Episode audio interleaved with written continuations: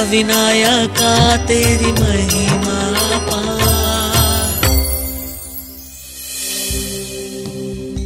बल्लाड़ेश्वर मंदिर पाली गाँव रायगढ़, महाराष्ट्र में स्थित है। अष्टविनायक मंदिरों के दर्शन क्रम में यह तीसरा मंदिर है।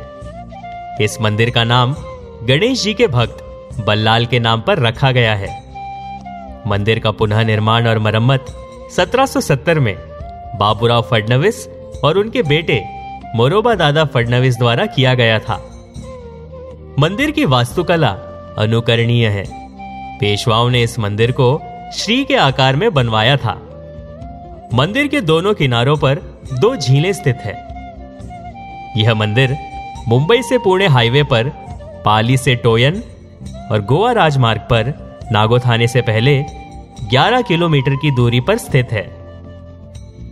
पौराणिक कथा के अनुसार, त्रेता युग में, कल्याण नामक एक व्यापारी और उसकी पत्नी इंदुमती के घर, बल्लाल नामक एक बालक का जन्म हुआ।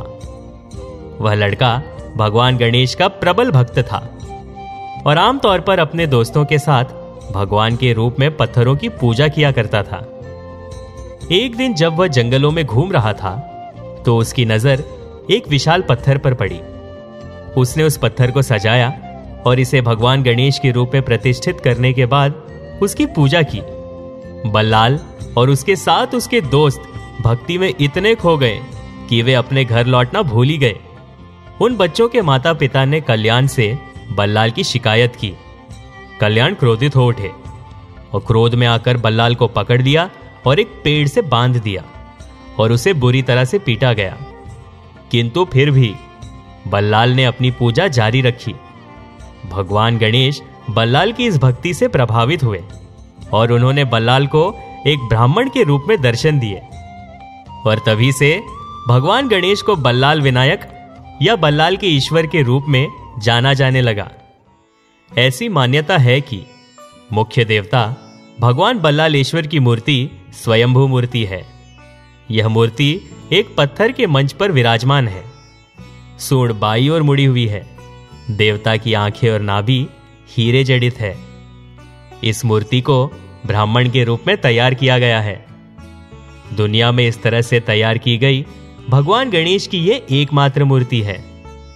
इस मंदिर के ठीक पीछे स्थित धुंडी विनायक मंदिर बेहद अनोखा है, क्योंकि ऐसा माना जाता है कि यह वही पत्थर है जिसे कल्याण ने अपने क्रोध में आकर आंशिक रूप से तोड़ दिया था।